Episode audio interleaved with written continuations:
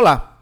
Talvez você já tenha passado por uma situação em que alguém do time apresenta problemas de desempenho e o chefe não percebe.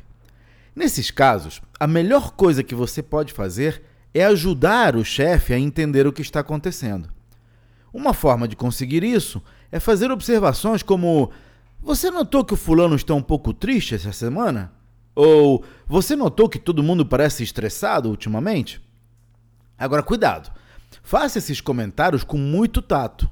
O objetivo deve ser o de esclarecer o chefe, não o de castigar ou embaraçar o colega. Ao mostrar os problemas que o seu chefe não percebe, você atua como uma espécie de lente, através da qual ele pode entender melhor a equipe, o que tende a valorizar o seu próprio passe.